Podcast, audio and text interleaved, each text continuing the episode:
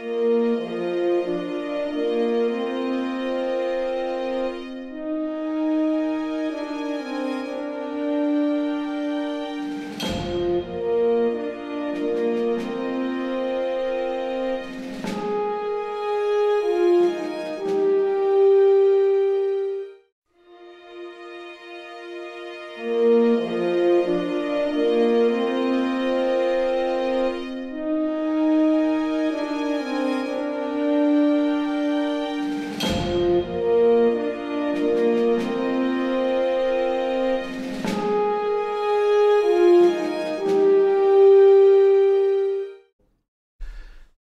welcome back to another episode of the Trek Way. what are you doing, Gray? I got to think of something different every time. He he cracks me up, this boy. Um, no, uh, we are back today for a special purely because, um, well, we're finished for now on Yeah, the we reviews. got, we got seven weeks until. Yeah, uh, was it that long? show. It's like, yeah, felt. Yeah. It's yeah. not like them to do that actually, because normally they have um, they have actually them crossing over nicely. In fact, Lower Decks and Prodigy crossed over and shared one week at the start and the end. So Yeah. um, I'm surprised they've done it this way. But you know, there's a, there's a chance for a breather, isn't there? Great, and a chance for us to do some of the specials. Do you Uh, do you remember when they when they had breathers like this like this in the past? What did they put up? well, it was like 12 years or something. Not breather, was it No, not? no, no, no, no, no. I'm saying rec- in recent, like meaning last two, three, four years, whatever. Yeah. What did they use to stick in between to keep us running until the next season of uh, Reruns, baby. No, What? short treks. Don't you remember that? Oh, them. Uh, Yeah, they did. They did the short little 5, 10, 15, 20 minute. Well, I'm glad you said that, Gray. I'm going to add to my notes here because Now they ended because, except for one or two, they pretty much all sucked. So you know. right. Uh, so what we thought we'd do today, we're doing one of our specials, which I kind of prefer them because they're they're special, hence the name. Uh, whereas our reviews are the bread and butter, which is important to us. Um, Mm-hmm. Now, we our idea today is to talk about the future, uh, a little bit of each of the ongoing uh, Star Trek uh, series at the moment. So we'll see where they're going to go. Uh, and the first one I'd like to start on is Star Trek Enterprise because I think there's going to be a new season. No, I'm, I'm joking. I'm joking. I kind of I hope. gonna say, I, kinda, I was kind of hoping so because hey, it ended. it ended well, great. It did end well. You just gave up far too soon. So yeah, I couldn't help it. It was getting me nuts. you miss out on all this stuff, man. Because like I watched. I watched almost the entire first season of Enterprise. and was on. I just go, oh, You missed I this can't- indie I arc can't and do it everything, anymore. man. Oh no. I know. I'll go back one day. Uh, Hey, look, I'm I'm being good and going back on Discovery, and we'll get to that. I don't Mhm. want to say what I think till we get to that, but you know, in but fact, yeah, maybe one day I'll get back to Enterprise and watch the last year or something. Um, well, yeah, well, no, the last few. What was how many seasons? Five. I mean, they they still they still give credit or or homages to the series because what was it in Well, uh, they have to. Right in Discovery, they had the what the they built the new uh, shipyard and named it after Archer. Right, it was the Archer whatever shipyard. Oh, yeah, they were they were looking out the window at the new S, uh, uh, Starfleet headquarters in Mhm. Discovery season three, and then they go and here's the new you know Archer, whatever you know whatever it was called. Fleet Yard, Archer Fleet Yard, Archer something. But it was it was basically building new ships, and it was the Archer whatever Fleet Yard. Nah, there's always nods. There's always nods in these shows. Um, Okay, we're going to start off with uh, little facts. Eh, no, we'll do it in the order we have it written down. Just yeah. So first, Oh. Star Trek show we want to talk about the future, what we think will happen, what we want to happen. is Star Trek: Strange New Worlds season two. Now, Mhm. if there's a cliffhanger at the end of the previous season or something noteworthy, we'll mention it. Which there is for some of them, some of them there's not. Um, th- it wasn't a massive cliffhanger because it's kind of episodic. We missed that, so I was glad to have that back. But we did Yep. have uh, we had number one taken away because she. No, is it she was an augment or no? She was part of a species that done genetic enhancements to Yeah, themselves. Is that right, Greg? I, I think I think so. Yeah, Yeah. if I remember correctly.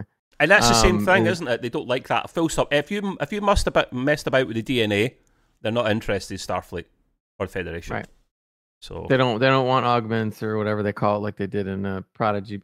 I, I think the the timeline though, because Strange New Worlds technically takes place before even Kirk's time, we're Yeah. we're kind of getting introduced into these restrictions and or what the restrictions are about or new restrictions because remember they uh they moved their st- the prime directive wasn't originally around at the beginning of Pike's career in Starfleet but during the season 1 they called it something different I can't remember the name right now but they then they started saying now we're coming up with a, we're going to do from this day forward uh, a prime directive and I remember it was funny cuz they cuz they went to Pike and Pike says that'll never work or whatever. He makes a comment about it. So we saw the birth of the Prime Directive within the season one of Strange New Worlds. So I'm wondering if that's going to be the loophole, if you want to call it that, uh, to how they're going to get around this problem with number one. They're probably going to more or more or better define, you know, the reasons behind why why or why not they would let somebody in in. But part of the reason I think this is going to be interesting, and I hope it's well written, is aside from the fact that she's an augment or or slightly modified uh, genetically person, is that she hid it all these years. So now you have a second reason to want to boot her out of Starfleet because essentially not revealing it is kind of lying. yeah. So now she's going to be in trouble for two reasons. So I'm really curious when they start the second season. I guess right at the outset of episode one, they've got to say something. So I'm wondering how they're going to handle this. I mean, they they really they really need to write this properly because they can't just come on their willy nilly and go like, well, it's okay now, and we got a Starfleet lawyer and she's off the hook. That's a you good know. point, Gray, because this has happened more than once in the Trek shows we're watching at the moment, where they're kind of going against the rules. So it augments and people Mm. that have been genetically changed are not allowed into Starfleet, but they find a way. You know, uh, that is one of their. I would say it's one of their top three rules behind the Prime Directive. Second or third top rule. Uh, like, uh, Mm. Anyone that's been augmented in that respect is not allowed in. So and they've tweaked it and changed it, just you should have had that bloody rule if you're going to do that all the time. But then the Prime Directive, they bend that and they break that on the odd occasion. So meh, what what am I saying? What do I know? No, I mean, Um, I, I, I like the way sometimes when they bend it for a good reason. Um, they don't often actually flat out break it. If they flat out break it, they end up in trouble. And you'll notice that sometimes they refer to, you know, whatever starship in the past that kind of broke the prime directive, and they and they got in trouble. You know, Mhm. whoever they were. So I think they've been pretty careful not to break it per se, but there's been some bending. There's no doubt, you know, and stuff. And uh, and also it's I mean, imagine if you were in this situation. It, it's rough when you're you're captain of a ship, and let's say you have to rescue your crew, or you're afraid your crew is going to be hurt, or you don't want to leave a member of your crew behind, but it's all involved in the whole prime directive thing. You know, what do you do?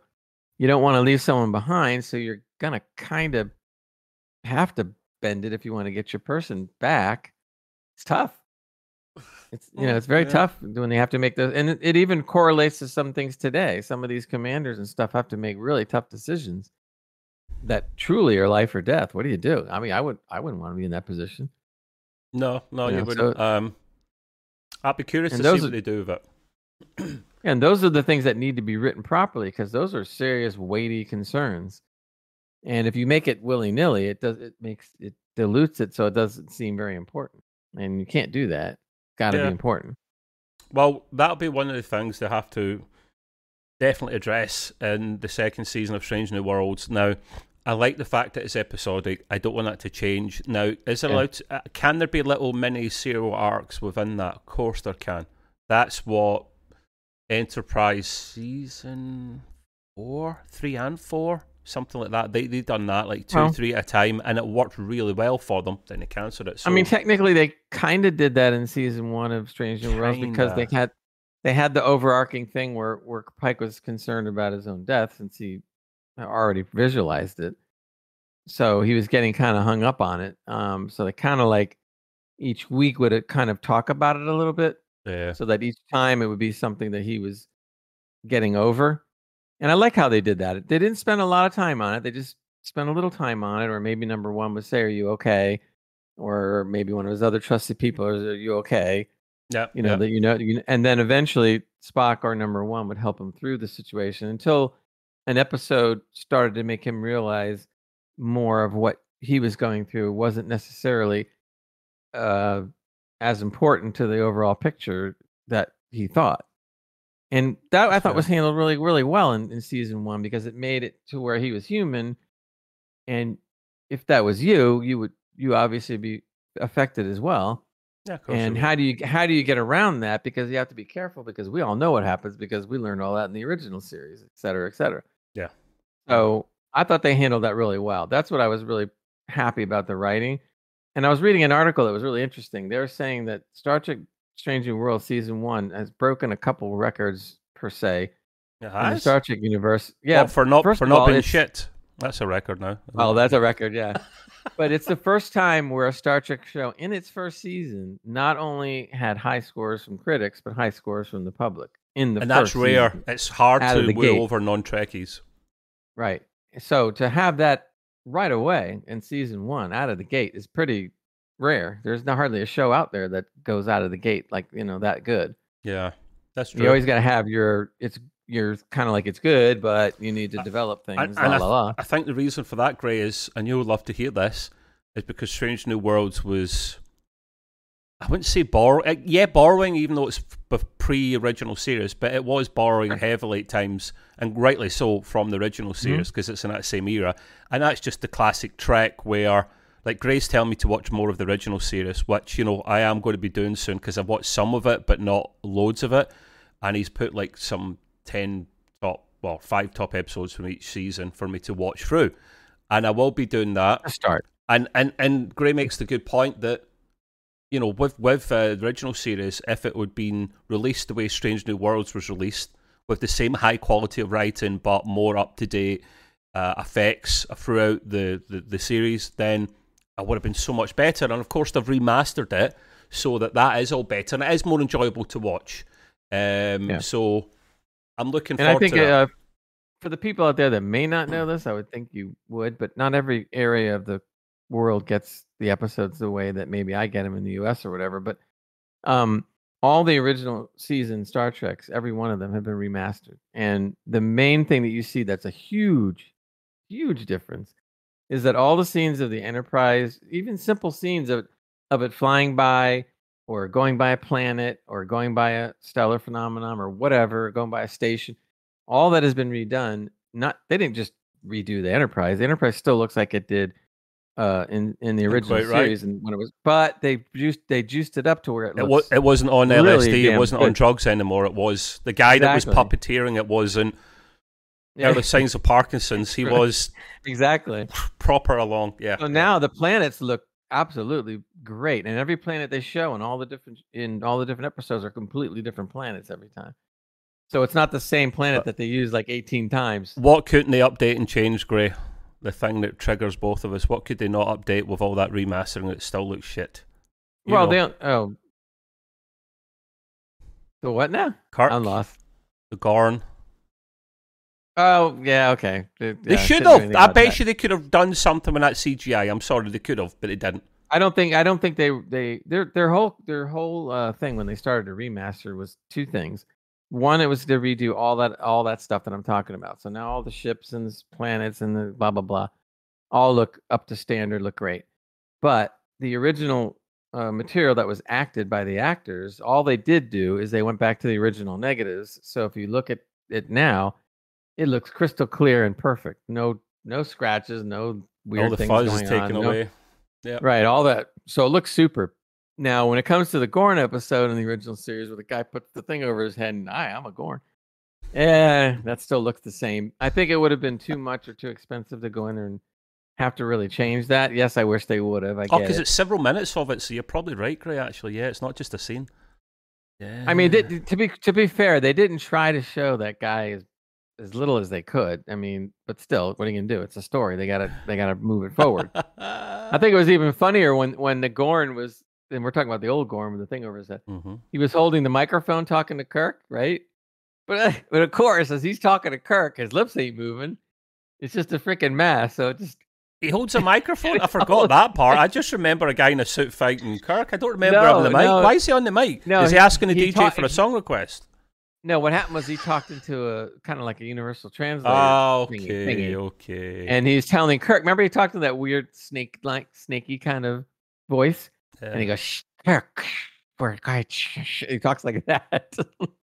but as he's holding the thing up to his mouth and talking, it's just this plastic head, so nothing's moving. oh, And he's just going, "Yeah, sure, Kirk, I will destroy you. And I'm like, you know, Ray, did you voice this character back in the day? Is that what you're saying? That was too realistic. I know, it was really. you, Gray. Now that is the one episode you really have to suspend your belief for a little bit because it is actually a very good episode and, and Mate, I suspend my belief most of the time with the plastic boulders in the background. I know, I know how. Oh, yeah, but but that's easy. That's easy to forget. This guy ain't easy to I forget. know, I know, I know, I know, I know. Right. So you really got to just go. Uh, yeah. okay. So, right. So, we need bear in mind we need to keep this under an hour and a half. So, our future section thirty-one and Star Trek uh, Star Trek Academy shows, we might we might no time, might have we'll to see. leave them separate. But so Strange New Worlds going forwards, we're obviously going to pick up with the arc with number one, which is fine. We want Right. to see her be kept in, and she will be because you, you obviously you would have known because it's before Yeah, the yeah. Strange New ever Yeah, you don't, you don't want to get rid of her. That'd be horrible. Yeah. So somehow though, again, if they do it the right way, uh, keep her in. Um, and then it'll just because it's episodic. I just want them to keep doing that, Gray. Um, and they can have many arcs within it. They can have an overall season-long arc if they want, but it's just the background thing of uh, Pike, Pike and O'Neill die. But I think he's more at peace with that now. So Yeah, there may be an that. overall arc. They may not. If there's not one, and it's just episodic again, happy with that. The status quo. I want Yeah. to see that in season two. What do you want to see, Gray? I think the only thing overarching, if you want to call it that, uh, in season two is going to be the fact that the Gorn aren't going away, so they're going to be a, a protagonist. And they're so much badder, aren't they, than Plastic Suit Boy, man? They are. See, if, God. if Kirk was fighting one of them, no chance. No one on one, no chance. Because this thing is like you don't really see it properly. You're not They're supposed pretty to. wicked looking. but yeah. it's like some kind of arachnoid spider. It's not Lizard bi- It's not bipedal, so it will wreck you. yeah, it's more lizard looking. Yeah. like it's supposed to be. Yeah. Um, the only thing I was kind of wondering about is I had read some stuff that that because there, you you have to be concerned about how the timeline works out because originally we all thought the Gorns were totally unknown until Kirk met them. Well, now the Gorns are popping up in Strange New Worlds, which is before Kirk. So they're stretching this thing a little bit, but they're they're saying something like, "Well, we knew about the Gorn, but we never really saw the Gorn." But then they go, but but but then wait a minute. Then they go against that because later in season one, you see the Gorn. Is that not the juniors or the babies? It's not the full blown adults. Right, exactly. You, don't s- the So full blown I'll let that adults supposedly don't see it. But then, if I remember correctly, later you did see them see a Gorn, but Did I you? think it was because the Gorns were juveniles; they weren't Mhm, adult. mhm, mhm. So right. I'm going like, wow, how many times do you want to stretch this now? Me personally, what I would have liked, and I think they should have kept it that way, is that we never saw the Gorn because in those episodes uh, uh, of Strange New Worlds, where all we heard is the noises that they make, you know, and other things, it was much more horrifying in your mind because you're manufacturing what this could be or look like or whatever. And I like that. I like I liked having the scariness of it without really seeing it per se. Shadows, noises. Other Star Trek, you don't get often.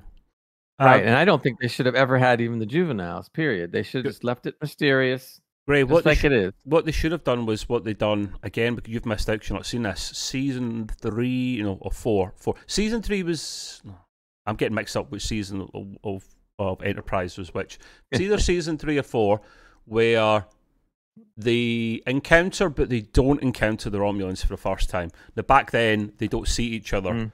uh, but they know of each other and this is kind of round about the time that or just before the big war kicks off um, and they pop up uh, two or three times, mate. We see them as the audience, which is fine. No problems with us seeing them Right. for Right. narration story purposes. But the crew should never see them, and they don't. Right. And there's an episode where the Romulans are going about uh, mimicking uh, other ships uh, in the quadrant, because they hear of the start of this federation coming together, like the very early version of it, the Andorians, the Vulcans being Pali, and they don't want that. Obviously, they don't want that. Just think of Russia right now.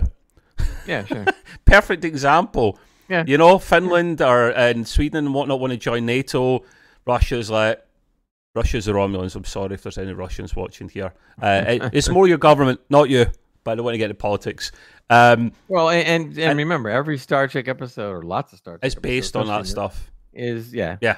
So especially in the in TOS. So they're going about copying all these other ships. This ship can actually change form uh, and and mimic other ships. And what they do is they actually uh, use now. It's an offshoot of the Andorians, the ones that are blind. Can't remember what they're called. Oh, right, Uh, okay. Hemmer from Strange New Worlds Like is Hemmer, one of yeah. them. It's a subspecies of the Andorians, right? They use one of them because they've got really strong telepathy skills, and this thing is literally controlling the ship. And you see the Mm-hmm. the, the you see you see the Romulans, but you don't encounter them on the Enterprise at all. And it's about this Enterprise fighting them and trying to take them down and whatnot. And they're on the Romulan ship at one point. The crew beam over, don't see them. That was stretching it, but they don't see them. So they should have done that. So yeah, I think And we also we, and we do know that in the original series, uh, Balance of Terror, where we finally get to see the Romulans, they did say in the episode that they always knew the Romulans around. They just never saw them. Yeah, yeah, because it's a war. It's it's like it, you, you know, you a lot of time you won't with kind of earlier technology and whatnot. So and they weren't Sure. exactly wanting to talk to each other; just want to blow each other up. Um, exactly. So yeah, Strange New Worlds kind of looks after itself because it's mostly episodic. So you know, I think we're in good hands with season two. Keep doing your thing, and we'll be happy with that. Uh, we'll move on to Lower Deck season three, which doesn't have a date yet. I think Strange New Worlds is probably it. Does have a Well, no? does know, it have a date? It was that or Discovery that had a date for May or something. no Discovery? Um, no, no, no. Discovery doesn't have really have a date So- either. It was Right. Okay. Strange New Worlds is May or something, isn't it? It's after well, I believe. yeah. But I also heard I read an article, and I hope this isn't true. But there's something saying something about Strange New Worlds might not be till summer or later. And I'm Possibly. sitting Yeah, there going like, yeah because I'm like, how's that might work? Because- might show after it. That's why, or before New Worlds. That's why. Right, right. So I'm I'm assuming that, that. I'm I'm mixed up now because what I thought was going to happen is I thought Picard was going to, which comes in February, uh, was going to end, and then after that would be Strange New Worlds, and then after that would be Discovery. But now I'm hearing it's going to be the other way around, where Picard's going to come out, then Discovery, then Strange New Worlds. So I'm like, oh, okay. That's fine. So I think we're going to get an announcement on exact dates very soon. Yeah, I would like Um, that. Um, But I, but they can't do what I've been reading because I've read that both Discovery and Mhm. Strange New Worlds are starting much later. That's not going to happen because then essentially, after see, or Picard season three is over, you're going to have a huge void of nothing. well, uh, they mostly want always something with Trek on the TV, Right. mostly all the time, which is what it should be, and I'm happy with that. Um, keeps us Yeah. in a, a job, so to speak. I think So- I think like you said, I'm really surprised that we're going seven weeks with nothing. True. I really yeah, am. they should have brought they should have brought Picard forward because it's ready, from what I hear. But yeah, I mean, whatever. something. I mean, but it's just Um, but yeah, seven weeks. It's- anyway, we'll, we'll we'll move on to so we'll get Lower Decks season three. That'll probably be way into this year, probably at the end of the year, Yeah. like it normally is. Um, now there wasn't really a cliffhanger at the end of the last episode, uh, from what I recall. Um, you know, it's like your kind of comedy type adult show, which is one of my least favorite shows of all of them. I don't hate it. It's just when it's funny, it's really funny. But then often it's just it's not because it's trying to be funny. and Star Trek's not really funny. Then it kind of. I mean, look at Prodigy. There's funny moments in it, and it's a lot more Trekkie and serious. That's why Oh, I yeah, prefer it. yeah. But there's moments on Lower Decks that are great. Um, only when the when the cat Doctor well, Sean well, is- Cat, well, well, Shax and uh, Shaq's a T'Ana, little, right? T'Ana, they're in it.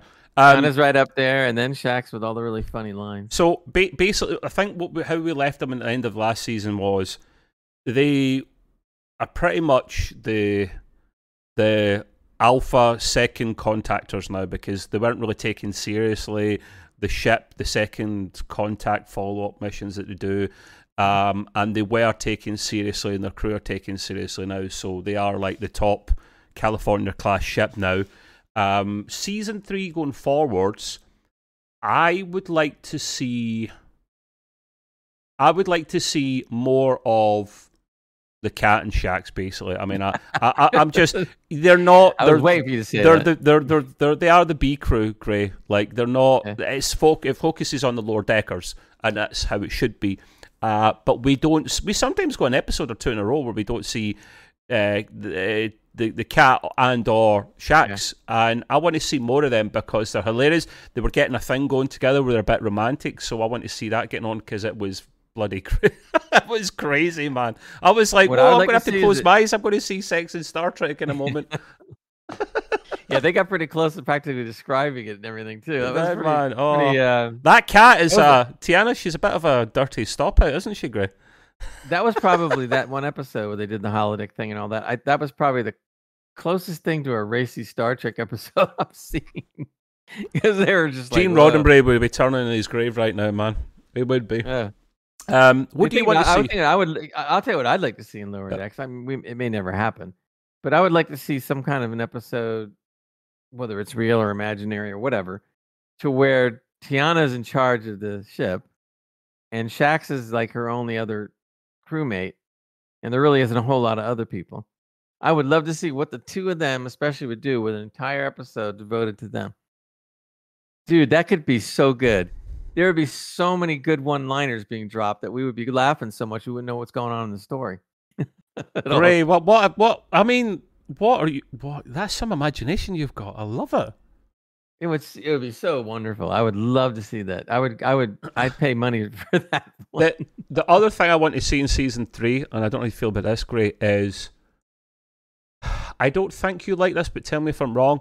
I like it when they do uh, not crossovers, but special guest appearances from like Robert Duncan McNeil, um, yeah. uh, Uh, well, and Jonathan Frakes and stuff. I love that, and I want to see more Yeah. of it because it's a connected universe. Remember, and this is the current timeline, not discovering the future timeline. So why can't there be more crossing of that? What do you think? I I don't mind that, but it, it but it it really has to be handled, I think, properly. Oh yeah, Like for instance, the the the, the couple times that Riker popped up in the series, I liked it, but I thought it was. I don't know. Thought starting to genius, man. He's a funny guy though. It suits him. No, no, no. show. I'm not taking that away from him. I'm not saying that it wasn't funny. Funny don't get me wrong. character. It was funny. Don't get me wrong. He's the funniest but character in Next Generation, I think. Right, but the character of Riker in in those episodes started to not because of the humor. The humor was good. It was starting to grate on me a little bit because it was like it's just it's just It was like not- a rodeo in space at one point when he's on the Titan and you see he's going in just all guns blazing, you know. And I'm like, that's Yeah, not and- and- Riker. and- Exactly. So if you really think about it, that it's not really Riker. The humor was probably more like Riker. I, could- Yeah, I yeah. get it. 'cause- but when he started getting into some of that other stuff and, and fighting, and I'm like, hey, Riker wouldn't say this. no, And that's what bothered. That's what bothered. me. especially as captain, step up as well. Right, So right. Um, So that that that was too unrealistic for me. So I didn't like that. However, when they came back and they had little things, you know, uh, or or DS9, which is the only episode we gave a 10, they handled that perfectly because every character was pretty much acting like they would have acted and always acted. Yeah. So the characters didn't differ whatsoever in the Deep Space 9 episode. So it was it was so much more enjoyable because it was so well written and the characters were kept in the in in their proper character mode Yep. thanks probably a lot to the stars as well uh, uh that voice acted because they were the real people but that was like fabulous it was almost like seeing a where are they now episode yeah, you know like where where are they now episode of, of the characters from deep space nine so it was just fabulous and i loved it that's so if they could do more like that or similar-ish to that style then i think that would be great you know Okay. it really be Yeah, yeah. Um, it's it's Grey Knight's least favorite show of all of them. Um, and I, and I, um, that's not a disservice. It's just w- one of the shows has to be, and it's that. It's not awful. It just Right. could be better. I think it's because of what it is. Its nature to be an adult comedy. That doesn't work with Star Trek. There is Yeah. funny moments in Star uh, Star Trek, of course there is, but it's more about the future, hope, the socialness of it all, uh, the pew pew. So a comedy has to be timed perfectly, and I think because it tries to be too funny, but then when Yeah. when it's funny, I laugh at it and I laughed it loud because I like comedy. I just my brain gets confused because it's not Yeah. supposed to be like that. So yeah it's it trying to is- be that's a something good it's word, not. confusing Yeah. Uh, so It even and it even gets serious once in a while. And when it does get serious once in a while, it also seems like It is good, but it but it but it it's also seems totally out of character too. Well, so wait- going like, Wait a know, minute, oh, Gray. this is funny, and then The Orville was exactly like that. Don't get me started in a tangent. The you know my gripe about the Orville. I love it to bits, but they got too serious and cut out a good chunk of the humour. Uh, you just you just countered your own point there, man. Because but you see, loved it when it was my- less humour. well, Orville Orville we'll have to talk about another time. But my my thing with the Orville is I thought they started out with too much humor, and then once But that's just the whole kinda- point of it.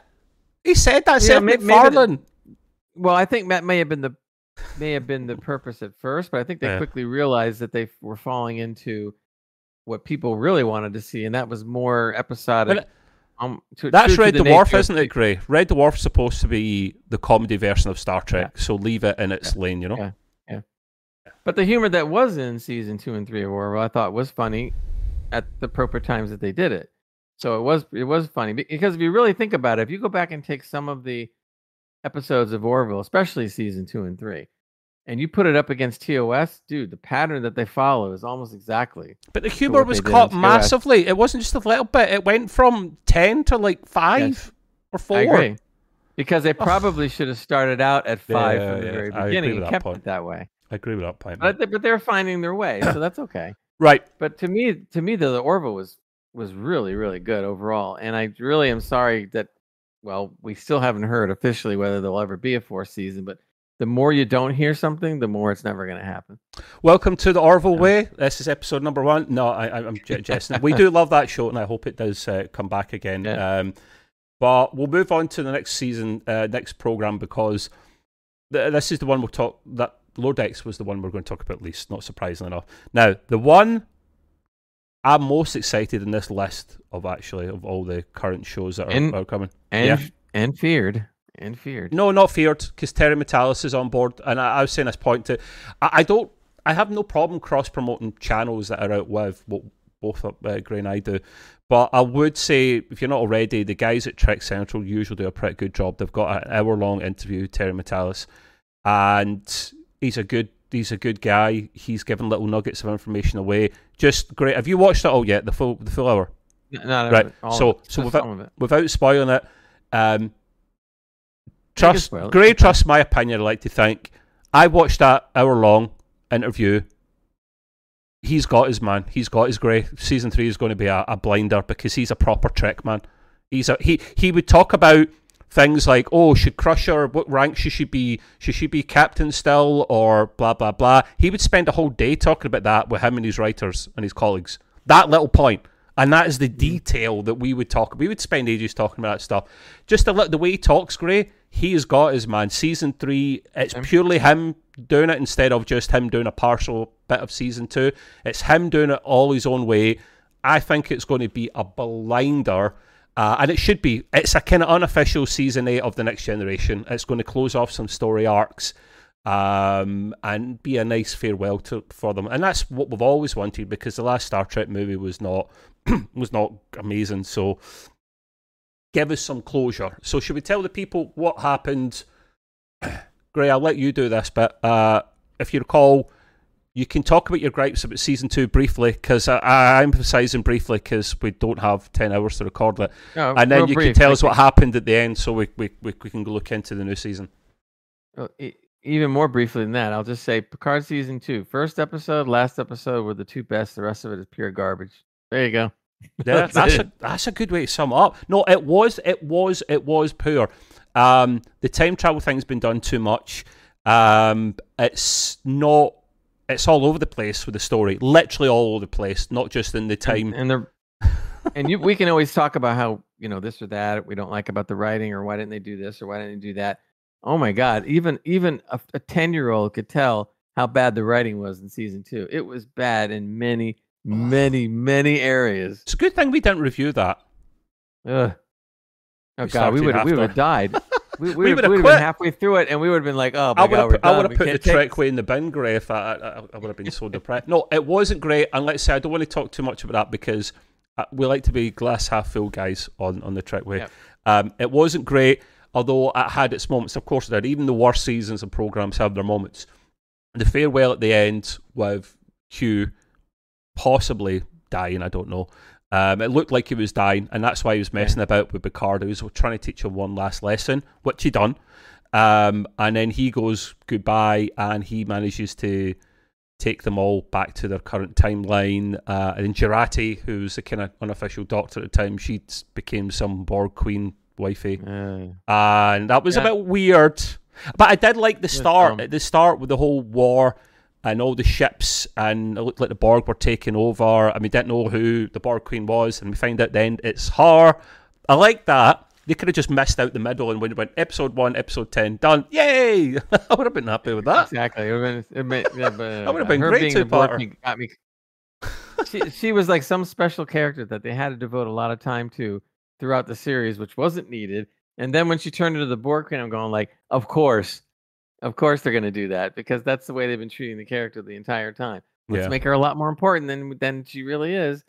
And then she turns into the Borg Queen. Oh, See, on. no, Jurati's actually the act, the, the actor that plays her is actually she's actually a really good actor from uh, Yeah, I mean, looking at I'm not- IMDb. right. But it's just like if the writing's awful, they're all they're all very decent actors, um, good actors even, but they they can only go with the materials in front of them, and Mm. it's kind of a shame. Um, but anyway, what do we what do we, we could talk about what we have an idea now because it's coming up in February 16th, season three. It's literally TNG kind of. Um, all our favourite characters, certainly for the most part, are coming back. Even Da- uh, Brent Spiner again as Lore. And if you watch that video, great. He said, I kind of had to bring him back because it's not a TNG reunion without Brent Spiner. It's kind of true yeah, kind of true. So he, I think his arm was kind of forced, forced for that one. Bear in mind, he didn't do that in season one, killing him off. Wasn't up to him. He can only play with the tools that he has. So, okay, that's fine. But a lot, I do like Lore anyway. But we see all these guys come back, and it'll be them all at different bits of places in their lives and at different parts of the, the quadrant, and they'll come together. I think they're trying to find Beverly Crusher. She's in a bit of trouble. They do uh, allude that she's some kind of doctor on the frontier, not part of Federation at the time, not part of Starfleet, sorry, and she's helping people out that Starfleet don't help. I like that as noble, it's great. Uh, and there's a bad guy played by Amanda Plummer, who is the plumber of Christopher Plummer. Um, and she's supposed to be a great bad guy as well. She's a great actress, so um, I'm looking forward to seeing this and how they all come together as a kind of just one thing emphasizing this great actually before I let you come in for your opinion on it as well is we talked about how much we loved um, the music at times in Prodigy, right? The score.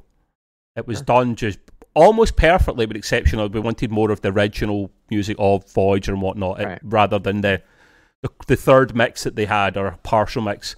Uh, but apparently, there's going to be the just ideal blend score of uh, music in season three. It's going to have TOS nods to it. It's going to have TNG nods to it. TNG movie no, musical nods to it at the right times, and that's what he emphasizes. I don't play it for the sake of playing it. I, I, I play it when you really want to hear it, when you when you love it the most, uh, like what they did in Prodigy. And he was so chuffed with the score. He was so happy with it. Um, he was asking basically, what would Jerry Goldsmith? Is it Jerry Goldsmith? Yeah.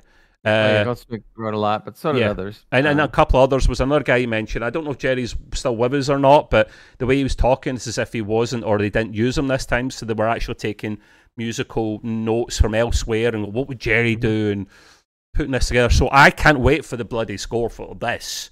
Uh, what do you want to see from? Oh, he's he's looking up who it was who does the music. Um, no, no, no. I'm not looking that up. I know it wasn't the, the girl that did it in uh, Prodigy. With, with Yeah, that was- Brody, no, it was- would been- Yeah, she was good as well. I get her on board as well. I Um, would, I would, yeah. what do you want to see from season three of Picard, Gray? Uh, at this point, we're at bottom barrel, so anything we see in season three is probably going to be better. At least, I guess you know.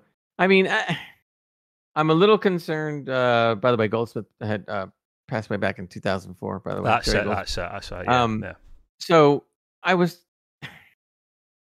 I real everything that I'm seeing, I want to be really excited, and I am excited to see season three, but I still have that little guy sitting on my shoulder, gnawing at the back of my head, going like, "The first two seasons sucked. What do you think you're gonna get?" You know, and I just am so worried because I'm worried in some in some ways because now we have what we really wanted, what they really should have done the first two seasons, but they're idiots and they didn't do it. Um, so now we have our characters back, the people that we always loved in TNG, etc., uh, and a couple others, and everything's there for it to be really good. but I have to say this: everything's also there to be really bad. So if they mess up and they write bad for the show, not only do you do you get mad because the writing's bad, but now they're taking down your favorite characters with it. So the the importance of this, the pressure is on because the writers can't come up to to the plate. It's very possible this season three could be mediocre at best, and I don't really think it'll be awful though, but you're right. I mean, it, and that's what worries me. I mean, it was bad enough. I mean, if you're going by past, I, I'm glad that Matalas, Terry Matalas, however you pronounce it, is the showrunner. So that's hopeful. That's Okay, good yeah, what, why, Gray? Can we briefly pause and touch on that? He's a proper Star Trek man. True. He is a proper, proper. He would go. He would in his younger days, when he was anywhere near a Paramount lot or whatever, he would go in and have a nosy and have a look and play with all Yeah. the ships, and he was just fascinated by it all. So that's what you need a proper Trek man to run a Trek sh- show. Right. So my hopes are that if that's the case, then he's probably cherry picked out the best writers or the writers that he knows he can. Including him, he writes as well, I believe. So Right. So now I so I definitely have more hope that it's going to be really good from what I've seen them try to put together. But I can't I can't throw the feeling that at the back of my head is still gnawing on me, going like, "Wow, we could really get garbage too." you've So been damaged, Gray. not. You've been damaged. You've went Yeah. through. What's that true, thing that true. people have when they come back from tours and, and war? P. Oh, PT. I got STSD, Star Trek uh, deprivation. Uh, Everyone, to, every time someone says Star Trek Picard season two, Gray ducks down. Cover. What? What, Like, what uh, happened? But then again, like I said before, the theory is, is that you can't get worse than season two. You really can't. So yeah, it's hard. It's I guess anything will be good. I just want to see the characters handled properly. I don't want them to, to look like fools. I want the writing to, to be up to snuff to what the characters are at this advanced age or whatever you want to call it. Um, and there's little things that I've seen that I've liked. And there's little things that I see that I don't like. Uh, Like in one of the the uh, clips that they showed, they showed, and we talked about this a little before, but uh, uh, Troi, uh, Marina Sirtis, she's doing the same dumb thing that she Oh did through yeah. What was, it, what, what was it in the clip we saw? I what did she a do in the clip? She goes, I feel a presence of something evil or something like that. Really? Is that all you do? Do you not? Do you not have any? Exactly. Other, is that your main skill set? Do you know? Is that the only thing you do? And before the character was developed better as the series went on, that was the main complaint about that character in the early years of TNG. Does she just sit around going like, "I feel this, I feel that"? She that, does that, that." something else as well, Gray. On top of that, uh, we're lying. She does do two things prominently. That and Okay. crash, well- crashing starships. Oh yeah, that's true. Yeah. so I'm just so when I saw that, I'm going like, really? So that was the best clip of Troi that you could put in a brand new series. Is Yeah. something that we're all gonna cringe at. I- and and, Ter- Terry is involved in cutting that. So I'm not going to slag him for that, Gray, because that is one of her main things, one of her main shticks. So I'll tell you the other thing that I really don't like. Now, maybe I don't want to. I don't want to say maybe it's necessary or it maybe I'll be wrong, Hmm. and when the series comes out, it won't matter. But the one thing I really didn't like, I, even though maybe, if, even though Riker had a great comedy line, you see the character of Worf come on, looks great. I mean, Dorn oh hell good, yes, even- he's even- aged well, Michael Dorn, hasn't he? Yeah, exactly. So he looked great, but he comes on and goes, uh, and, and the character of Worf says, "Now I'm a pacifist now."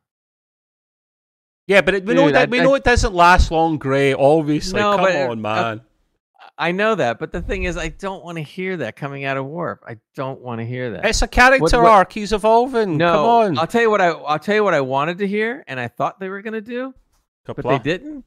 Is I wanted him Today's a to come good out day to die. like he does. Today's a good day to die, exactly, or something similar to that. well, well, I you remember this is a promo, a promo. Hey, I know, get I you excited.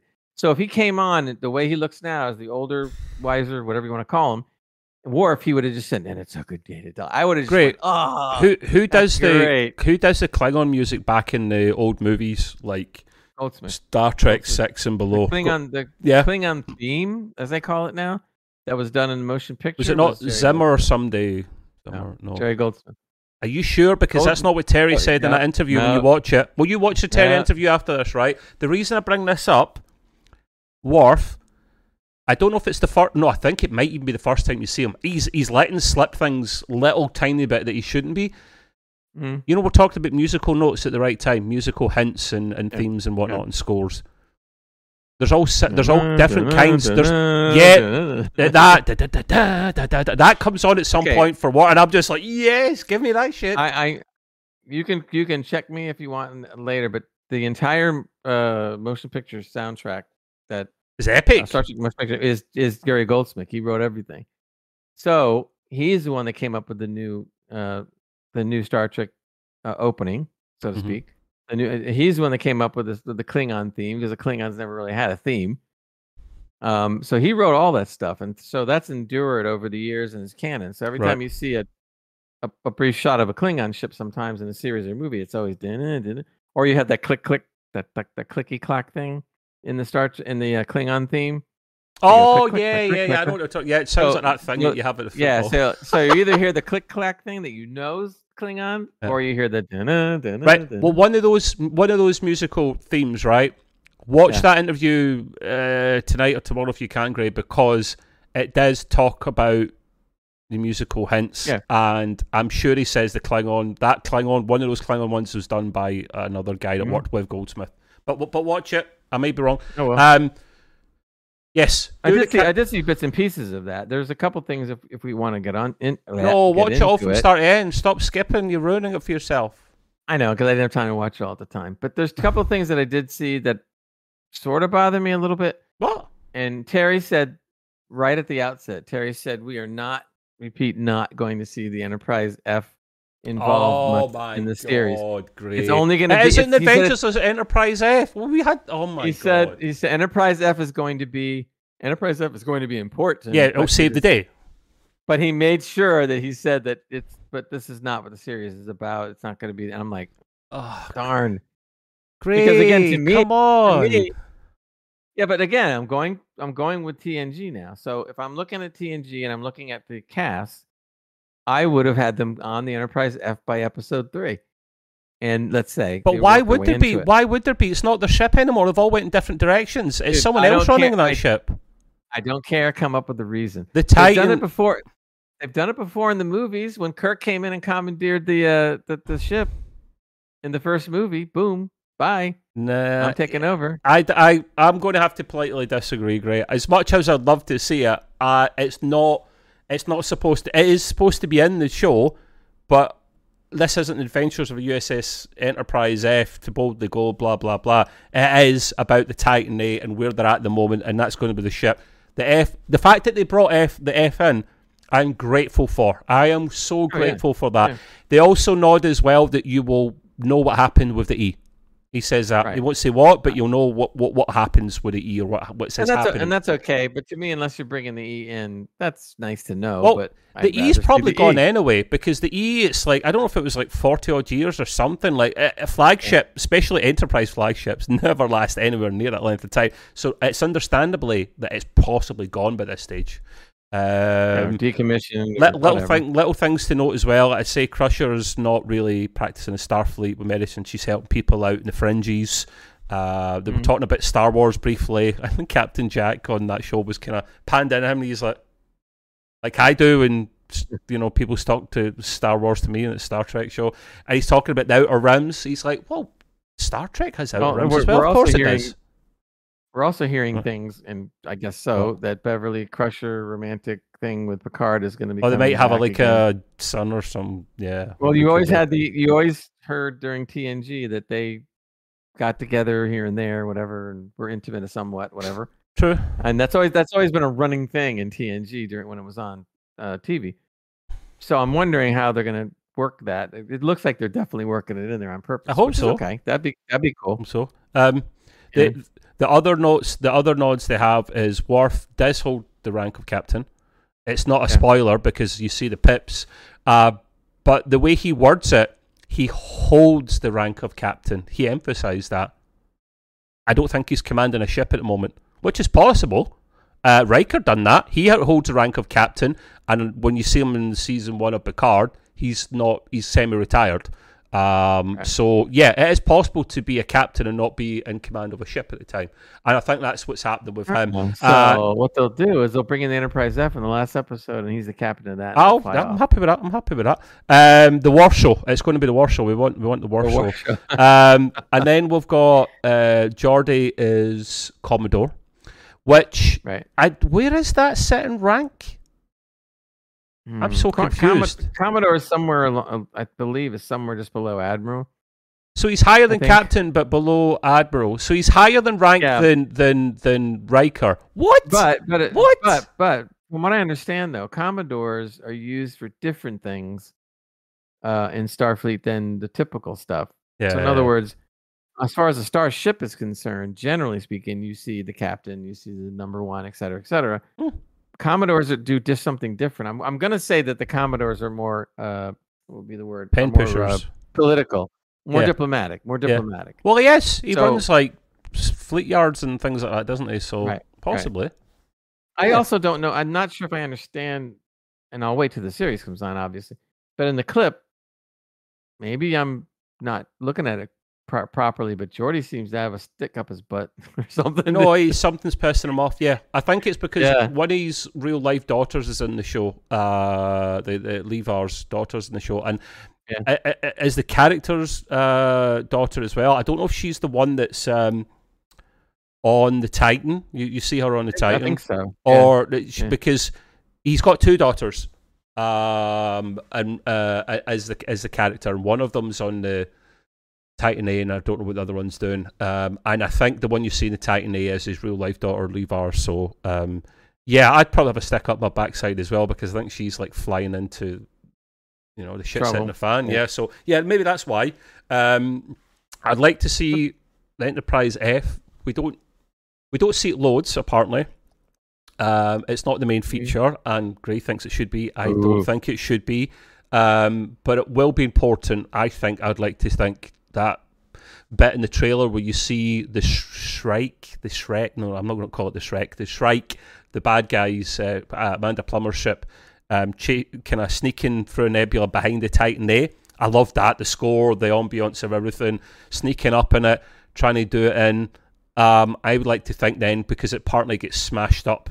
Um, surprise, surprise. Let's not hope it's a California class ship because they get smashed up a lot. Mm. Um, I would like to see the Enterprise F. You see, you see lower uh, deck ship involved at the constantly getting destroyed.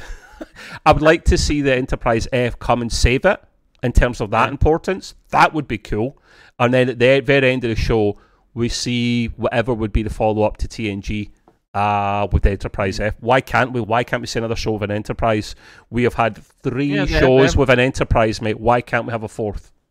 They haven't said anything right. on purpose, so I guess if this does as well as they think, yeah, because it's the last. Hey, even, even if yeah, even if you come back and bring the crew together for a limited series, that's cool. It's the last season, so they'll have to replace it with something, whether it's a Janeway show or a Star Trek or, show or a or Section Thirty One or, or Star Star Trek Academy, something like that. Um, but right, we'll move on because um, we we don't have.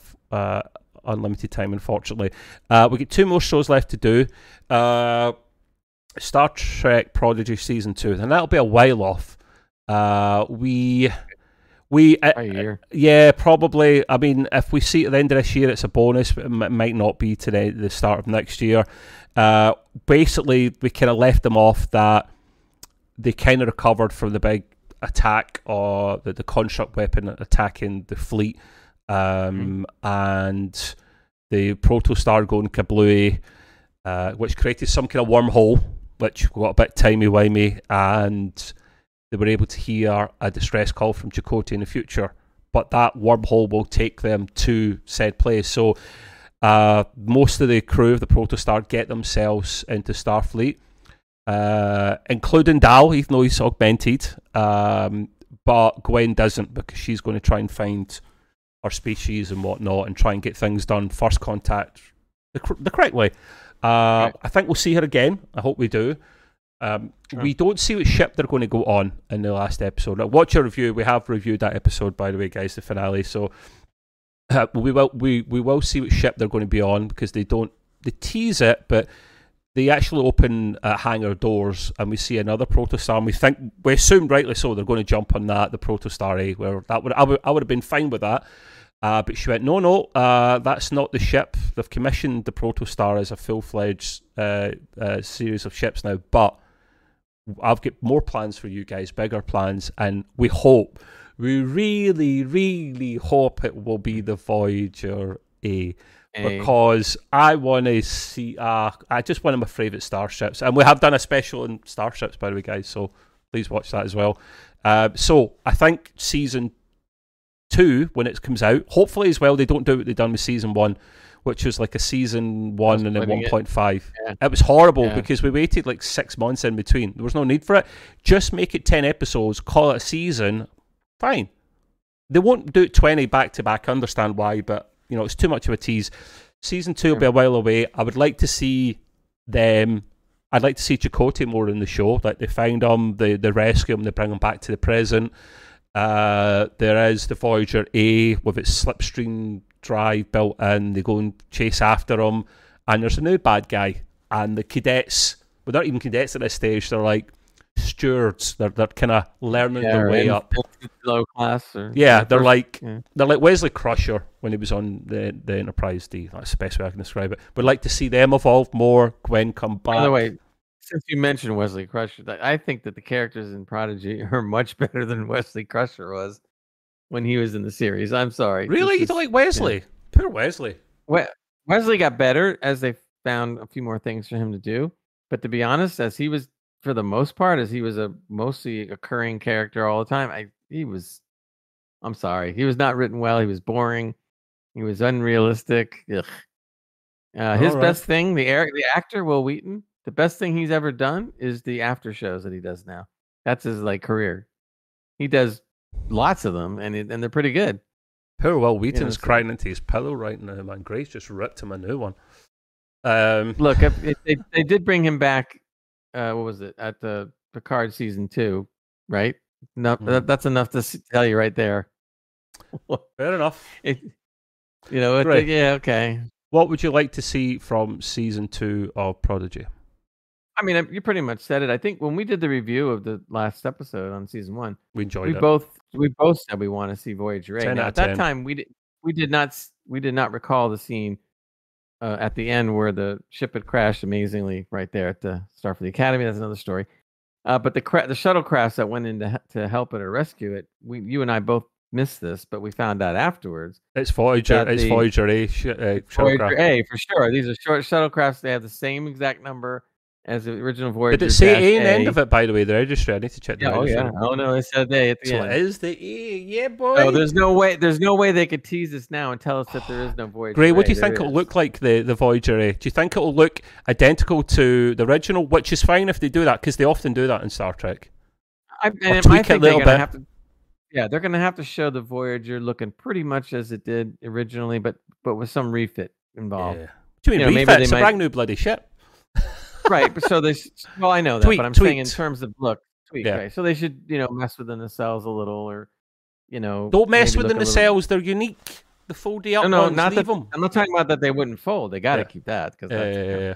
But they could make them maybe a little more sleek looking or more streamlined. They're tiny. They're one of the smallest of any major starship. Um, I mean, there's other things, little things you can do here and Yeah, there. I on the know. but I'm not Just- picking. I'm not picking. and it should either, either way though they got to keep the general shape and Yeah. of it and you know more or less so i don't i, I want to see a refined looking a but i don't want to see it looking too much different because you got to have the nostalgia kind of stuff you know Okay. going on What else would you like to see?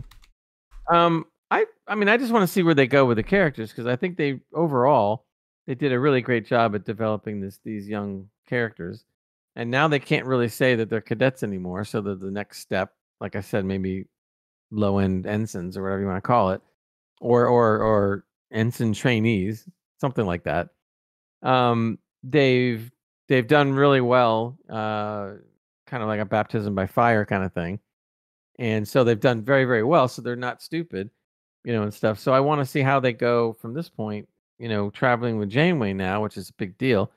And now they should be able to really learn and do things a little more adultish, I guess if you want to call it that. Um, I would like to see this may not happen, but I would like to see the show get a little bit less cartoony kid thing. It's a kid show. And I know it's on Nickelodeon, but you know you can. The problem with the Nick the Nickelodeon umbrella, so to speak, is that the show seemed to me like it was trying to appeal to less than ten years old, at the same time as they were trying to appeal at that uh, at uh, let's say preteens or late teens, which is really more like it. I think they need to dump this ten year old stuff and and stick with the later teens, early twenties type young adults, and make the series that way, and just and just get rid of some of the obvious, really obvious stuff that that are really meant for ten year olds or below. Yeah. And if they get rid of that kind of stuff that we, you and I commented many times about the episodes, then I think it would be even better than season one. But overall, if they can at least maintain the quality of season one, Yeah. then they'll be fine. They'll be fine. Yeah, yeah, it's Yeah. probably going to look after itself. Like it, it was. What did we give the overall s- season again? Did I give it a eight? I think we, I think we're doing eight. Yeah, I think, I think I we've done remember an eight, didn't which is which is good. So um, I want them to keep doing their thing. Uh, can't follow on from the paths that we discussed, like the Yep. Chakotay thing, the Voyagery thing. One thing I got to say, let me tell you what you th- would think of this. So here we are, Prodigy season two, and at the very end, they set it up for a live action spin off with Janeway and Chakotay in a new live action. Yeah, we series. did kind of discuss that briefly, and I don't see how they would do that because Kate Mulgrew will be working like a dog then. Uh, Well, no, it's I'd just love to see it, but but, it yeah. sets it up for some kind of you know again it doesn't have to be an ongoing series they could do a, a limited series of four shows or something like a long movie you know it, which Yeah. would still be cool you know just to see them that's that's kind of like what i would i think i think they think so much that they have to make series and they have to do so many episodes. Yeah. i think they need to get out of that. If you could create even a four episode thing that just that kind of makes it a very long movie so to speak and it's done well and it brings back some of our characters that we like i think that'd be super. If you can't do a whole season of it give us something. It'll still do well. I would like to see that. Um, what I think might happen, Gray, one of two things I think will, if, if I was to put money on the, the bookmakers with this one, I think you would get good odds on uh, 2024 either being a standalone uh, uh, Kate Mulgrew show. She'll come back and do a live action show for, for Janeway, like Picard done, or you'll see the, the Adventures of the Enterprise F. I think that'll be a 2024 later on to 2024 thing because it needs to fill the void of uh, Star Trek Picard season three, which we're only doing three seasons of, which is fine. Um, but yeah, it would be cool to, to have like strange new worlds covering what went before and then having a show that has the enterprise f to show what happens after yes, you know so yes. it would be you know both of those are on the same time that'd be kind of interesting Uh, well, they Yeah. could be on at the same time at filming. Um, Well, I don't mean exactly the same time, but my point is that in the series of shows, to have shows like that would be kind of neat. It would be. It would Yeah. be. Yeah, I mean, they've got plenty of material to work from. There's never going to be a shortage Yeah. of Trek. That's the main thing. Um, right. Okay. Uh, the last uh, Star Trek show we're going to talk about, and it'll be more me than Gray because he's catching up. Is Star Trek Discovery season five, which will be shown later this year, which is good.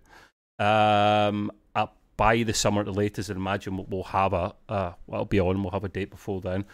So I have to be careful here because I don't want to give major spoilers away to Gray because he's just starting season four just now. Now, Gray at this stage has seen Starfleet reform to something of what it was like before. Right. Still not full strength. the Um, whole thing with the burn and yeah, and, and it ends. And it ends. and- What caused the burn? I'm still angry at that. Some kid having a temper tantrum. yeah, it was. What? I mean, I, I mean, I kind of like the the premise of how it could have happened, but not from a screaming kid. but no, no, no, no. I'm saying what I'm saying is I like the idea of the vehicle of how it could have happened, but Yeah. but but the person that made it happen was kind of like He's uh, annoying. Huh? You just went to like you know a kid having a It's temper tantrum today. What do you do? Yeah, I mean, it's not even so much annoying as it was just kind of get your head scratching. I mean, okay, I accepted the explanation up to a point, and then all of a sudden, when it got to the point where the kid loses his is nut his uh whatever, Cool. this whole thing happens, and I'm like, wait a minute, you're taking a real leap saying that this is what it was, and okay, and this is how it probably happened. To Yeah. now, it's a kid. Yeah, Uh, if they come up with a different mechanism for that, but the actual the actual burn itself was brilliant. Like Yeah. knocking out every ship that had warp drive was brilliant, and they were they were at they're on their knees basically at this stage. The uh, the Federation, um, and how they start getting back up to speed, and the way they discover the, they they discover um, they discover uh, the Federation Starfleet HQ. It's hidden because they're not the dominant guys. Earth is not the center of the Federation again. It's the Earth United Earth Alliance or something like that. Um, Starfleet's its own thing. It's it powers itself via all the ships connected up like batteries, powering the uh, cloak because they're allowed to use cloak now because the Romulan Empire is not really a thing anymore. So Treaty of Algeron is gone. They're allowed to use anything goes uh, cloak a lot of the time. Um, you got to see some cool futuristic ships, Gray. You got to see the Voyager Yep. J, which has changed a bit, but still got some kind of re- resemblance and, and shape of the, the original, which is good. Um, some cool ships. I, I know uh, uh, a nods to uh, Ensign Nog, um, who who passed away. Uh, the actor played him passed away, so it was nice to see that uh, Jesse Eisenberg or something. His name. I think it was the Eisenberg class, and it was a USS Nog. Brilliant little touch. Yeah. Um, I love Book Ship. Um, I've forgotten what that's called again, but I, I- love Book I like I like how it changes shape all the time. That is great. That's future. around. That is futuristic technology, mate. It's just it adapts, and you could see that it's it is and programmable matter. it's Ooh. it's pushable. It's it's it's it's, Yeah. get, it's pushing what's believable, but you know, like changing and morphing, No. and then the I mean, for cells that thousand years. I mean, Well, yeah, I can accept some of that. then the you know. cells that literally don't attach. That I love that. It just blows my mind. I can't get my head around that how that played. Yeah. And it's supposed to make it more maneuverable. I can't buy that part, but I, I do love that the programmable matter thing is very cool. That's the most believable, realistic thing. Yeah. You could see that being a thing in the future, but you do see because. At, at the start, when they're trying to use the new controls and stuff, they're like, "Whoa, what's this stuff coming up out of the controls?" And Yeah. and the pilot was just like, yeah, like, nah, I'm done. I, don't- I want my old t- tactile controls back. And they do change it back pretty quickly after because it's what they're used to and budget reasons. Um, so I like the You know direction. it sounds like it's, that's so funny about that. When you think about it, it's almost like today when we play video games, we we we remap our keys on our keyboard, and that's Oh, yeah. exactly what they're doing. They're remapping everything to the old interface so they could, you know, that just make sure you save the profile. You, you reset it and you have to do it all again. It's So- like, oh man, Um, but I love the, the discovery. It's now this. Now I, I, I bowed to picking this one. It's not review because we're not doing that for discovery here. But um, the discovery refit is called the, the the Enterprise. Enterprise in the brain. It's called the Discovery A. That pissed me off. Uh, refits should not have another letter added or a, a Yeah. increment of letter. That is only for brand new ships. Always, always in Star Trek is for brand new ships.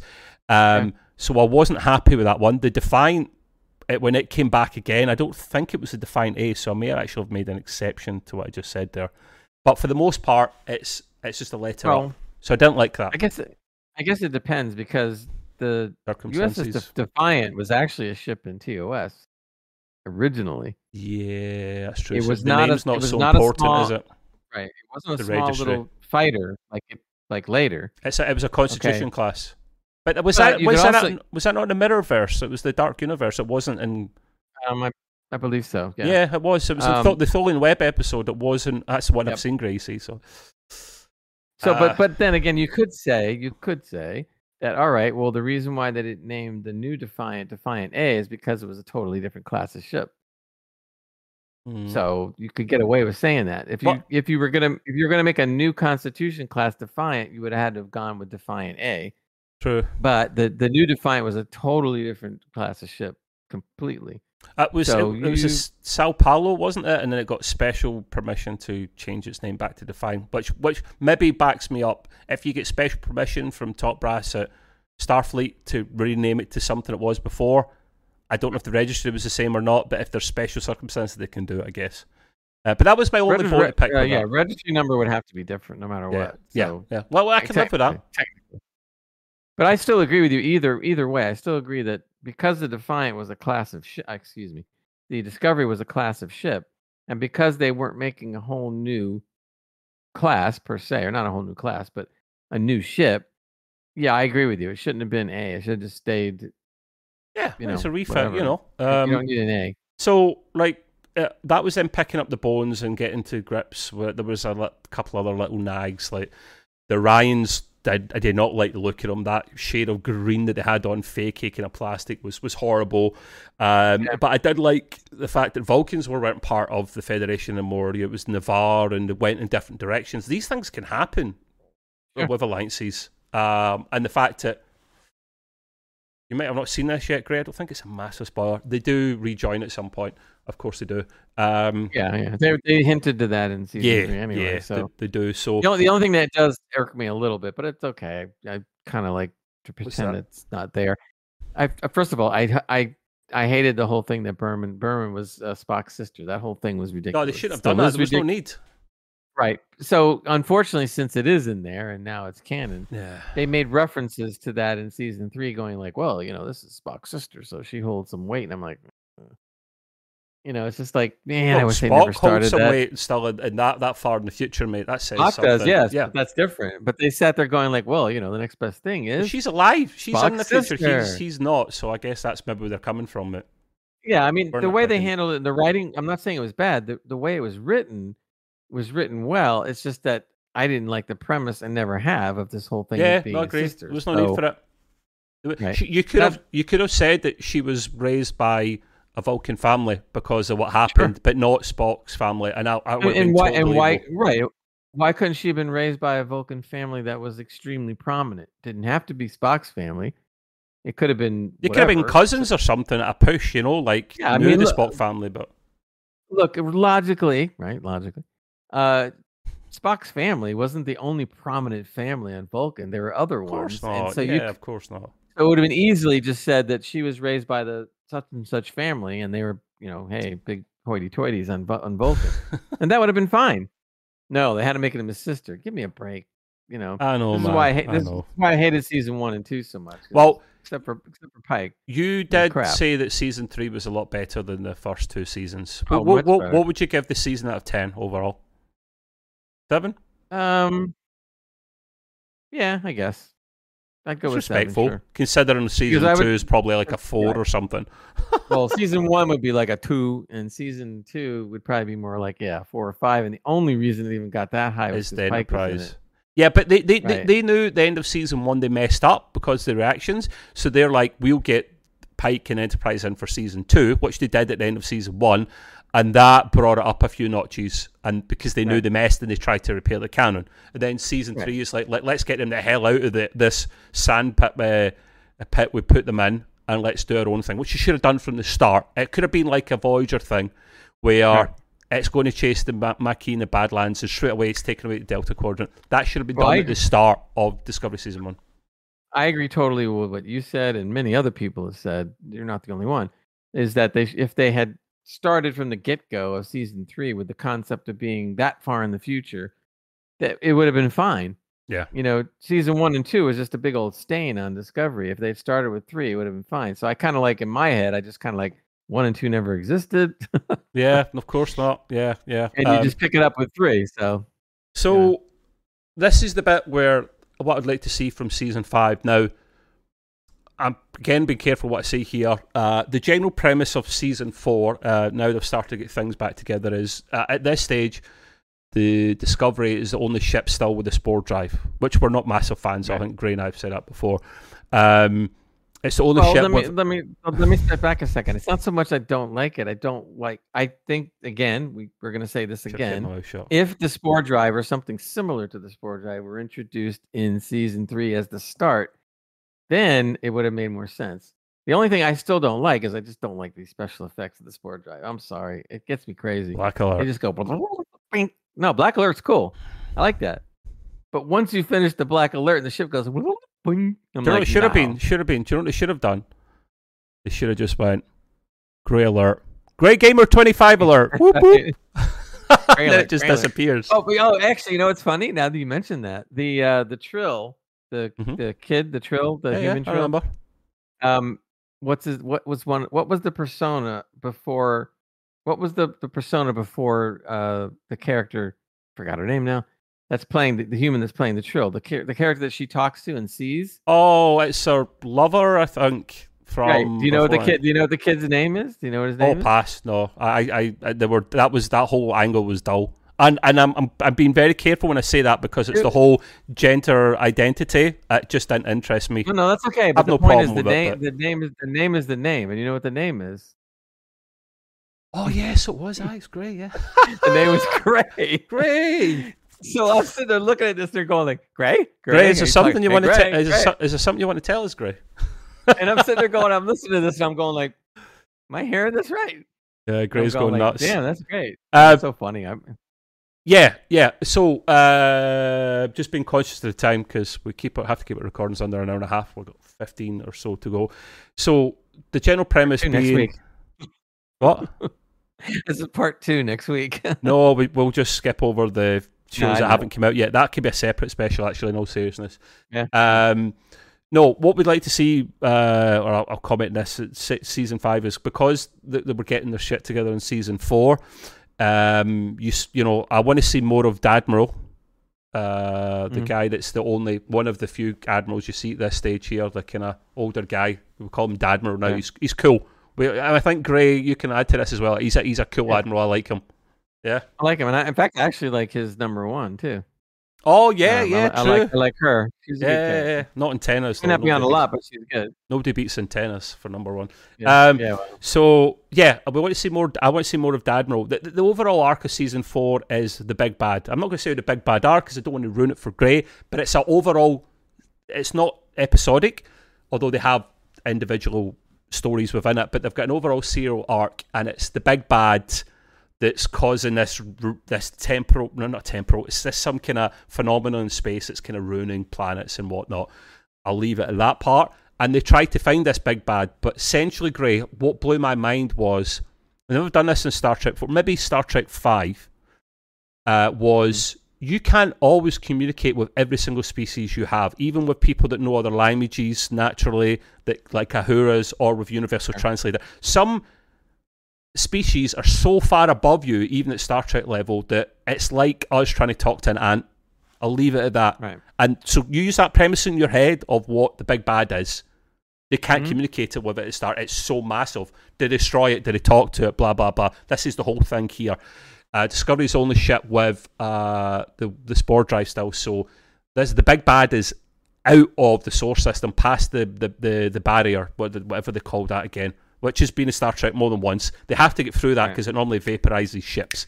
So they have to try and get through this somehow. Speak to the big bad. Uh, I I loved. I did like this. I did like this angle because they've not done this too much in Star Trek.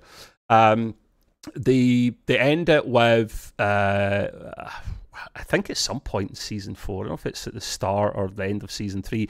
Burnham is a captain now. Gray's not. Uh, Uh, Gray's it, not. it happened at the end of There you go. Yeah. she's captain. Gray's, yeah. Gray's not a massive fan of that. I am. Uh, she should have just been captain from the start, but I think their angle was they want to make the main character not the captain for once, which is fine, but stick with that all the way through.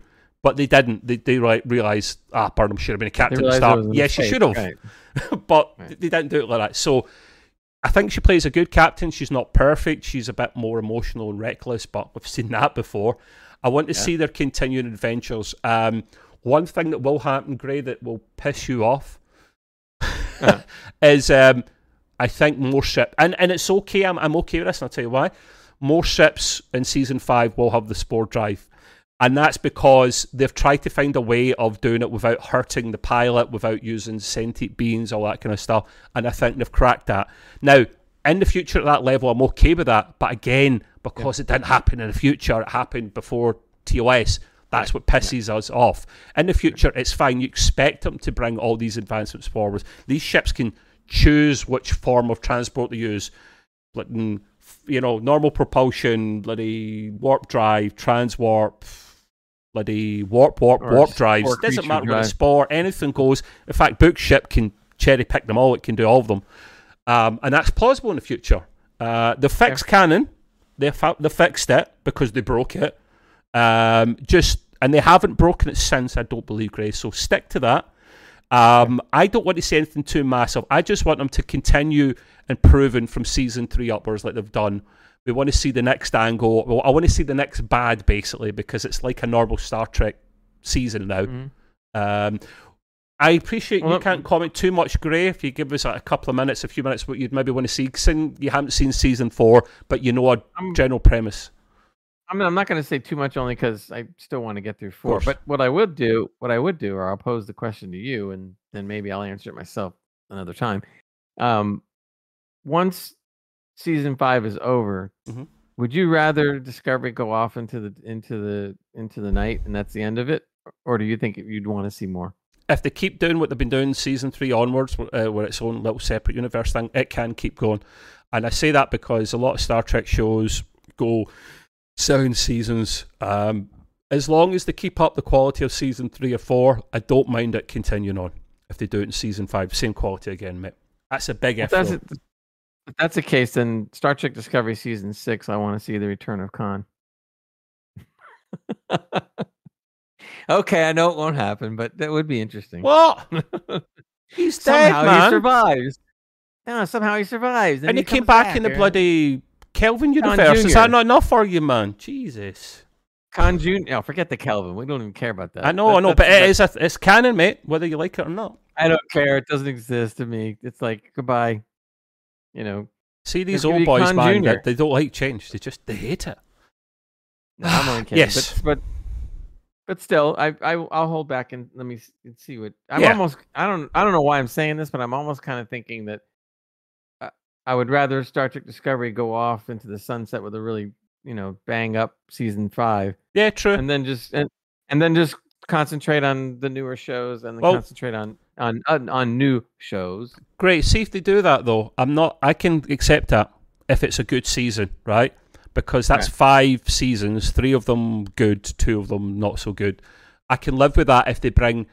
It, it makes room for two more shows because Picard's finishing, and that Sure. would then be your Janeway show, and then that would then be your Enterprise F show, potentially. Right. Uh, right? Or maybe finally the Section 31 that they've been yakking about. Yeah. Or Star, So- Starfleet Academy. uh, our I aim don't, I, you know, Mhm. for- well, I don't know how we are on time, but just to briefly touch, uh, I wouldn't mind seeing a Section 31 only because it's different going with a Black Ops and what because everybody has Black Ops even in the world today. Um, so what would that be like? Cool. Starfleet Academy, though, I've never been interested Nope. in that premise, and I still am not. that'll be too social, teeny poppy, yeah, like Deep Space yeah, Nine, because there isn't a ship really per se.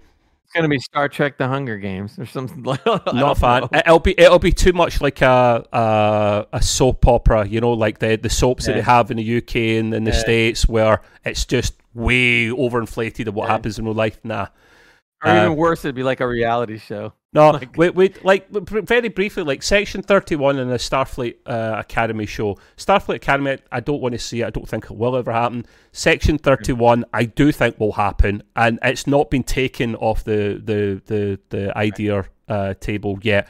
Uh, Michelle Yeoh. Uh, well, you see, you'll see this in season four. What happens with her? Well, She's in season three, No, isn't Yo- she? Uh, no, Yoga disappears in season three. oh, so you've with seen that with the, the the Garden of Tomorrow. Forever. You get forever. Sorry, Forever. that was brilliant, Gray. Did you not? That was. Mm, they Yeah, done that perfect. no? I wasn't really expecting it until it just kind of Exactly. And then the voice comes on. Um, I am the Guardian forever. And I was like, the hairs are standing on my neck. I was like, yes, boy.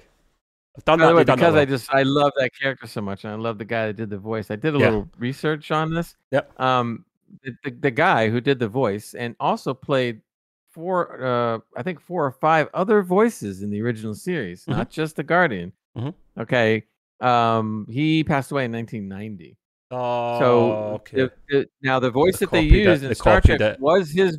No, no, it was his voice. Okay. But they just took they took archival recordings of him, uh, you know, from from City on the Edge of Okay. Forever, and then just put, put it into the episode. So it really was his voice. They done well with You that. know, They they done really yeah. well with that. Um, And I'm glad they did it because I would, as much as I like this character, this character of Carl, which was kind of which was kind of cool. Mhm. Uh, I yeah, really he's, am hiding. at He's got to have a name. He's got to have a cool name. He's Carl. right, but I, but I'm glad they at least threw in even if it was only for a second, you see the Guardian, you get that voice. I am the Guardian. Yeah, yeah, that was, It that was cool. So I was just like, yeah. And and how the door wasn't really the portal, or the portal was the door, but you didn't see it because he's hidden, he's far away. right. Well, that's the other thing that was that was uh, interesting when I did some research is in the in this TV series, we've only heard of the Guardian for ever three times. Originally in City on the Edge of Forever, uh, he was in the animated series on an episode, and he and he ended up in Discovery. But when you look at the history on and do some research online, when you if you were to count the novels in, oh my God, the Guardian Forever pops up about six or seven or eight more times. this is why I don't like the And- books. Yeah, I know, and I I was I felt that way too because as I'm reading all these different times where he was popping up, I'm going like, this is too much, man. I mean, Yeah, don't overuse the- things, people. But it's not main No. canon, so it's fine, Gray. Um, right, so I don't even care. So, so- I just like the way that they did it. Fine, and it was a good reason because it was so far in the future. It made sense to that the Guardian is off doing his thing and doesn't want anybody to find him, which is fine. Yeah, So yeah. all that was very very well written. I really enjoyed that. It was Yeah. written really well. loved it. explained it. Got an ex got a thing that you know and love from the original series in there in the proper right way. Yeah. And so it all just it all made sense. You can't overdo something like well, the Guardian. You just can't. With that, Michelle Yeoh, uh, her character goes back to the present, so that's Mhm. why Section Thirty One can happen, and I really hope it did because I like the clandestine Yeah. take on it. I did like. Uh, while I wasn't a massive fan of, I can't remember what the bad guy was in season two of Discovery. Central, I think maybe where it was the AI taking over. Um, I liked the ships they were using. They weren't allowed to use cloaks still, but they went for think of the American bombers that they use. The can't remember what they're called. The ones that are you, they're basically they're kind of they're not cloaked, but radar can't pick them up. Things like that. They're very Oh. dark colors or like just black, and they don't stand out Yeah, they're very stealth. well. Yeah, stealth Stealth. and kind of thin. I like that. So, and I want to see the inner workings of how they uh, can go about things. That would be brilliant if they done it so well, and I hope they do. Because Michelle Yeoh's a popular lady. She's popping up in a lot of things, uh, She's a good including. Blood Origins, Grey. So, um, so yeah, um, we want to see Section Thirty One. Uh, that won't happen anytime soon, though. I don't think. Um, it just had to Yeah, be put on the block for a while. Starfleet Academy, hopefully never. And but yeah, uh, that's where we're at at the moment with that. We all have to wrap up, Grey, unfortunately. Um, but it's been fun uh, talking about Yeah. this. Uh, we're, we'll, we will do. We'll come back next week and do another uh, special. We haven't decided which yet. I've got an idea. It might might very well be our favourite series and why. Just a hint. Uh, I've been wanting to do that one for a while, but we'll see. Um, but yes, uh, oh, oh, I thought Gray was going to add a little cheeky comment there for me to talk about something. um, but yeah, listen, uh, thank you as always for tuning in. Uh, a little call out to Arms as usual is um, that if you can give this a cheeky like uh, and a comment below subscription, a little cheeky sub. I, I, to be honest, you like the likes and the comments are, are really important to me because we want to see what you want for ideas for the future. Um, and you can check out our reviews from beforehand as well. Uh, this, the seasons we've done, we're on all the podcasting platforms as well that you listen to. Gray's GGR, Gray's Green Room, is about entertainment in general. Uh, we tend to not do much Star Trek in this because we do it here, but we'll touch on it from time to time. Um, he's there uh, on YouTube and the podcasting platforms too. Um, uh, GGR at Twitter and the Trek Way on Twitter as well. And last but not least, extremepcuk.com extremepcuk.co.uk. That's always a tongue twister. That's what we do our Yeah. gaming pod as well, guys. Um, for now, I don't know if his website's still up, but um, we have a Discord for it as well. And you come along to that. We have a nice little entertainment room where we just talk nonsense about entertainment. But yeah, that is going to be us until next week. Um, thank you for tuning in, and as usual, do your thing, Gray. Long and prosper. Cheers, guys. Bye. Bye.